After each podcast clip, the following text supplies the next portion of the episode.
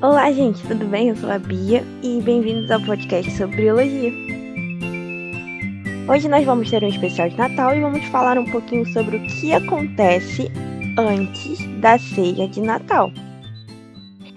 Antes da ceia de Natal, nós não nos alimentamos. Então nós vamos entrar num processo de jejum. Esse jejum é o estado no qual o indivíduo não ingere nenhum alimento. E esse tempo mínimo é de 6 horas, não podendo passar de até 72 horas, que já é um jejum prolongado. Só que o problema é que esse jejum ele é prejudicial à saúde, e aí depois a gente vai ver por que ele é prejudicial. Nós queremos gerar energia. O nosso objetivo é gerar energia e nós precisamos degradar esses carboidratos e transformá-los em glicose. E quebrar proteínas em aminoácidos e lipídios, né, gorduras e ácidos graxos. Depois que nós nos alimentamos, parte dessa glicose, parte desse material nós vamos utilizar, parte nós vamos armazenar na forma de glicogênio, principalmente no fígado, que já é um glicogênio hepático. Assim, como aminoácidos, formam as proteínas e vão ser estocados nos músculos. E os ácidos graxos vão compor os lipídios, né? E vamos ter as reservas do tecido adiposo. Nas primeiras horas de jejum, toda essa glicose e aminoácidos e ácidos graxos vão estar circulando no sangue e vão diminuir progressivamente, porque nós vamos estar utilizando para a produção de energia.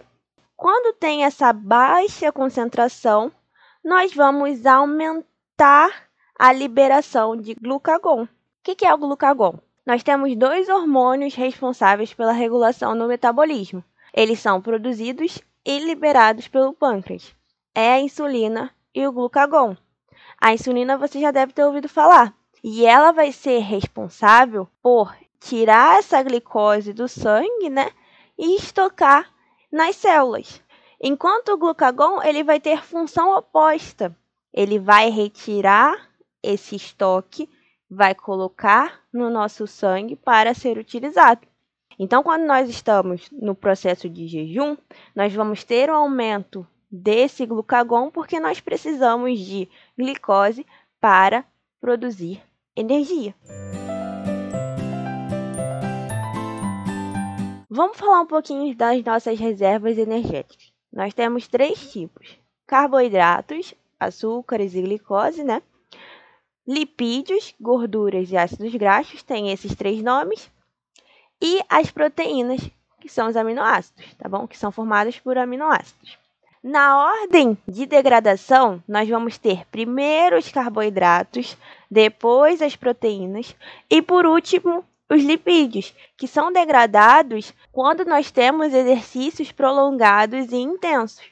No jejum, ele não é prolongado. Então, se você quer perder peso, né, perder excesso de lipídios, você precisa de exercícios prolongados. Você não precisa de um jejum prolongado, porque lembra que ele faz mal à saúde. A primeira fonte de energia a ser usada são os carboidratos. Nós vamos ter reservas de glicogênio no fígado. O que, que é o glicogênio? É um acumulado de glicose que vai virar um glicogênio. E ele vai ser degradado fornecendo a glicose enquanto nós estamos no jejum. Esse processo é chamado de glicogenólise, tá bom? Que é a quebra desse glicogênio formando, fornecendo uma glicose. Essa glicose vai ser liberada no sangue e abastecer principalmente o cérebro e também os demais tecidos. Após 10 a 18 horas de jejum, já estamos entrando num jejum prolongado. Esse glicogênio, essa reserva, vai estar praticamente esgotado. O que o nosso corpo sofre durante esse jejum? Vamos ter uma redução acentuada da gordura corpórea, aumento dos ácidos graxos e da glicose circulando no sangue por conta do glucagon. Vamos ter uma perda de massa muscular, diminuição do número de células de defesa imunológica e redução da quantidade de vitaminas. E aí entra as consequências desse jejum prolongado. Nós vamos ter uma perda progressiva de peso, sensação de fraqueza, anemia, inchaço, maior suscetibilidade a infecções. A pessoa ela vai ter uma debilidade, ela vai ter uma perda das células da defesa, células do sistema imunológico, comprometimento da fase alimentar, intolerância a alimentos, alteração de humor, mau hálito, tudo isso. Por isso que é muito importante a gente estar sempre se alimentando. Então, na sua ceia natal, cuidado com esse jejum prolongado. Tenta beliscar um pouquinho antes. Dá um perdido aí na comida, pega um biscoitinho, para a gente não ter esses processos acontecendo no seu corpo, tá bom? Gente, é isso. Espero que vocês tenham gostado. Um beijo e até a próxima.